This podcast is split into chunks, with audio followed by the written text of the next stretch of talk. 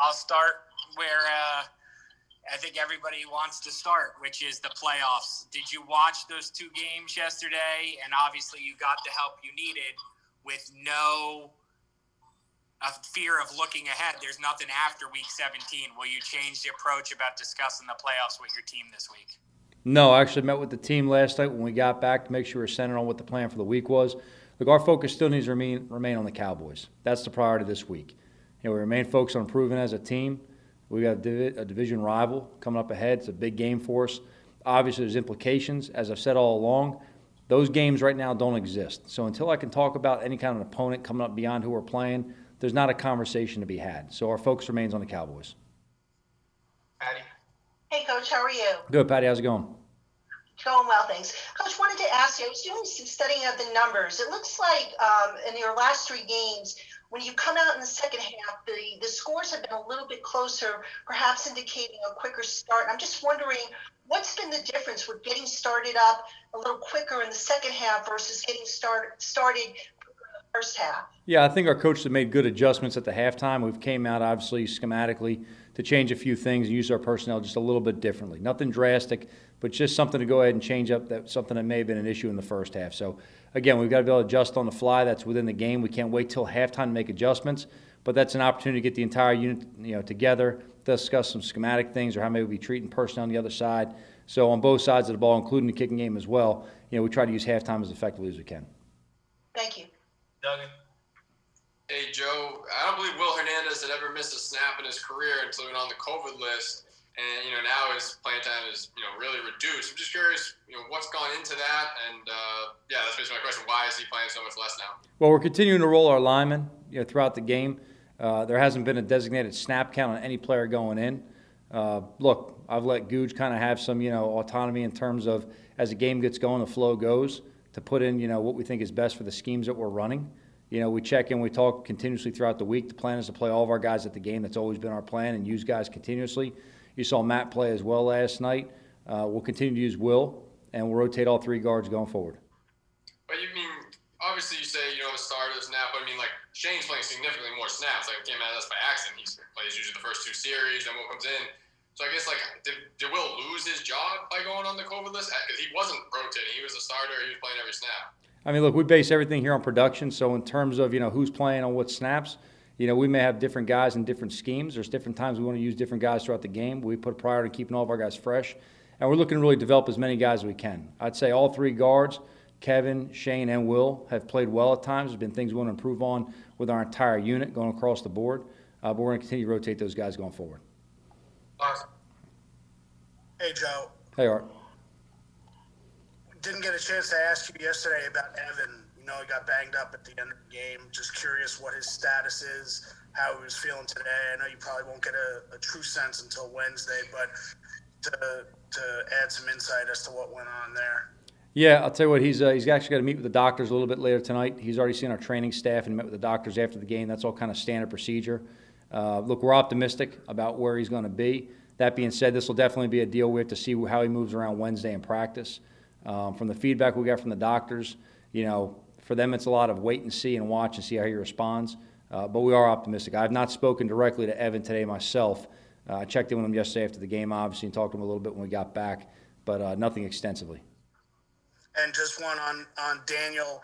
Uh, did he come out physically well enough to the point where today you don't feel like there's anything new that you have to deal with this week?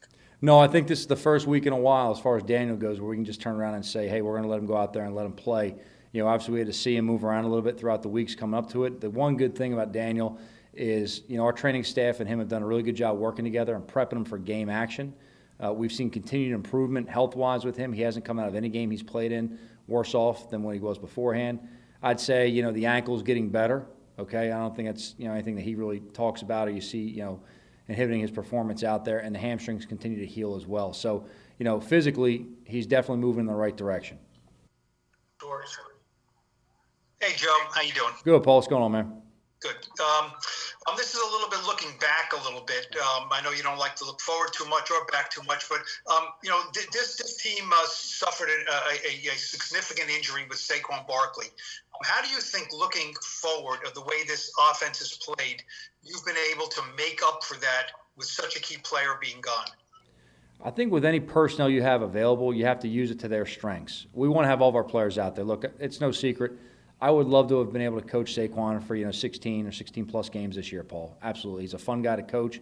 He works really, really hard. He's doing everything he can right now to get better and progress. Um, I don't really think it's fair to turn around and say what our offense would or would not have looked like with him in there.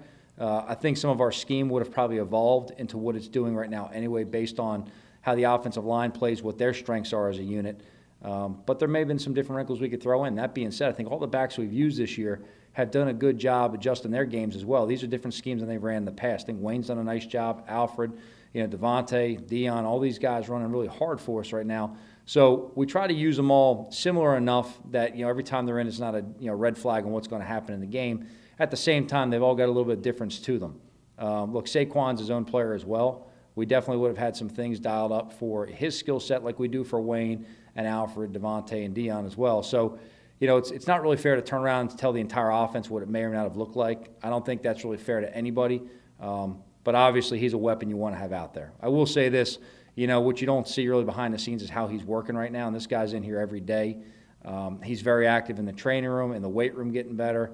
Uh, you know, see this guy around the locker room as much as he can in terms of you know, really encouraging his teammates, staying involved, staying engaged. And look, this guy was elected captain by his teammates for a reason and the leadership off the field has definitely came through since he's been hurt and been away from the team on the field. Thanks, Joe. Tom Rock.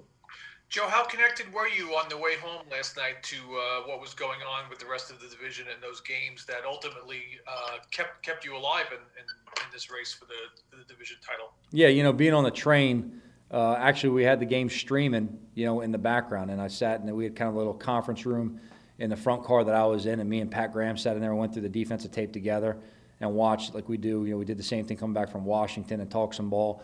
And you know, we were kind of checking scores throughout the league with a lot of games as we go, and that's kind of just you know that's kind of normal custom right there. Everyone's kind of checking scores around the league. Last night was no different. Obviously, there were some division games going on that we're conscious of, uh, and we checked those. We streamed those to watch the end of those games. And what was the what was the reaction of the team when those results came in in your favor? To be honest with you, I was actually separate from the rest of the players. They had us very spaced out in carts. The front cart was kind of, you know, more coaches than it was players. I saw the players on the back end. We got back to the facility. I called a quick meeting in the bubble just to address how we're going to handle the week going forward and kind of clear up any questions may have came up. And to be honest with you, look, the questions about the playoffs, you know, these are things the players obviously have as well. We got to keep our focus on Dallas. We're not getting focused on the playoffs. I truly believe what I said earlier. These are hypothetical games. The only thing we can control is what we do against Dallas. At the same time, there's a human nature that they're very conscious of what's going on around the league, and it would be naive or ignorant to pretend that they're not paying attention as well. So when we got back, I did. I grabbed the team and just kind of let them know, all right, what the situation is, but really reaffirm the importance of staying focused on Dallas. That's all we can control. We'll take two more. Uh, Pat Leonard, Jordan. Pat Leonard.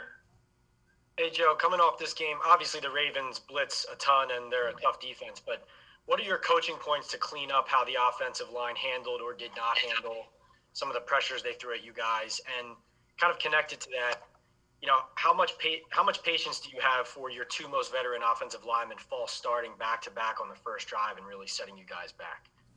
Well, look, we're not going to accept any penalties from any player at any time. Okay, and we've got to coach that better. We've got to make sure we drill every technique and practice and every situation the right way, and we have to execute when we get on the field. And that's just our responsibility as coaches and players you know, that being said, in terms of the offensive line, look, there were a lot of positives. Obviously, it wasn't perfect. We've got to clean up a lot of things, and there's going to be a lot of things that will tie over and apply into the Dallas game this week.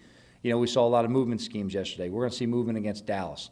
There were some blitz packages yesterday. We're going to see probably some copycat and similar things against Dallas. So the tape is relevant in terms of what Dallas may copycat and what we have to prepare for. I'd say the situation we got to keep ourselves out of, Pat, is when you get behind and you're in that pass only mentality – where now the defense can pin their ears back and really get you. And if you kind of look at our past few games, when the issues have come up, it's really been in those situations. That's against Arizona, Cleveland, then again yesterday. When you get in that pass heavy zone where you're behind, you know, that's when the defense can finally pin their ears back. When you can stay balanced early on where it's run or pass, is it a draw, screen situation, what may come up, that keeps the defense a little bit more honest. And that's when our offensive line has really played its best. So when you're getting blitz zero, you know, three out of four plays – eventually someone's going to come free, and we've got to make sure we avoid the hits on a quarterback. But there are times you're protecting with just five, and they're bringing six or seven. And Daniel did a very good job yesterday of really controlling that and operating and getting the ball out. And you kind of look at yesterday, there's a lot of situations where Daniel knew there were going to be free runners. You just know it by scheme. That's part of you know how you design it, getting the ball out. We had some hot reads, some sight adjustments, and just some plays, you know, scheme for quick game. I really like the way Daniel handled it yesterday. You know, you kind of talk about what level of improvement have we seen throughout the year. I think there's a lot of things that show up in the tape yesterday with number eight. You watch him from the start of the year to through yesterday, and how he handled a lot of the situations with the pressure, the ball security, decision making. He did a lot of things that demonstrate a lot of growth. And there's a lot of things you guys ask me all the time. You know, what are you really looking at with this team as you go forward? Well, I'll start with a key piece right there with Daniel. You know, we always want to know about, you know, is Daniel our guy? Are we going forward, Daniel? The answer is absolutely. And what gives us that confidence is even in games like yesterday where it didn't come out perfectly, you can turn a tape on. You can say, hey, listen, in games one through whatever, that wasn't the guy we were looking at. You watch the tape yesterday and you see that guy in there operating, executing, understanding the pressure, and not just standing in there with courage like he's done all along and taking a hit, but understanding how to take the hit but deliver, you know, an accurate pass and move the sticks down the field. So these are things that as he grows in this league and develops in his craft, he's going to be able to do. And as we get going and we build more into the scheme, you know, he'll be able to handle it different ways as well, take some hits off himself. But you know, you see a lot of growth with these guys. I thought Daniel yesterday played well. There's some plays I'm sure he'd like to have back, some plays we'd like to do differently. That's natural in any game. All right, we're going to coach it to eliminate those plays on the front end. But at the same time, there was a lot of growth I saw with Daniel that's really showed up, you know, in terms of how he had to play the game yesterday and what he was able to do. Last one here, Jordan. Hey, Joe. I, I know you really don't want to talk about the playoffs and stuff, but what do you think about the opportunity that's kind of presented to you guys? I mean, like we, we know what it is at this point, right? I mean, in most seasons, you know, you're what five and ten, you, you wouldn't have this opportunity, but the reality is it's sitting right there in front of you.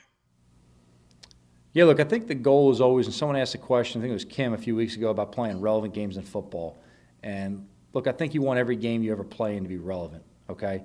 That being said, you know, the same situation that's in front of, same opportunities in front of us, is the same opportunity that was in front of us in week one, week two, week three, and so on.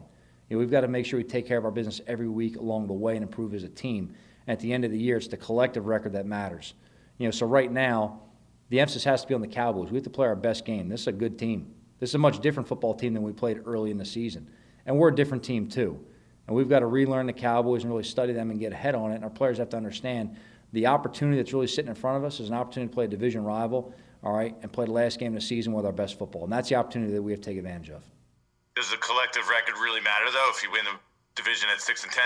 To me, everything that's collective really matters. How you improve as a team collectively throughout the year, to me, that's the ultimate measure of what you're trying to do. I've never talked about a record as far as being a goal in any you know situation I've been in as an assistant or now as a head coach. You talk to in a training camp in terms of being the best team you can be. You go out there every day with the mentality of we're going to do everything we can to improve today individually, and that leads to collectively as a team. So to me, you know, what I'm looking to see is growth as a team, improved level of football this week on the field, and top execution and coaching on Sunday. And that's really my goal for this week. And we have to control that. We control that, the other stuff take care of itself.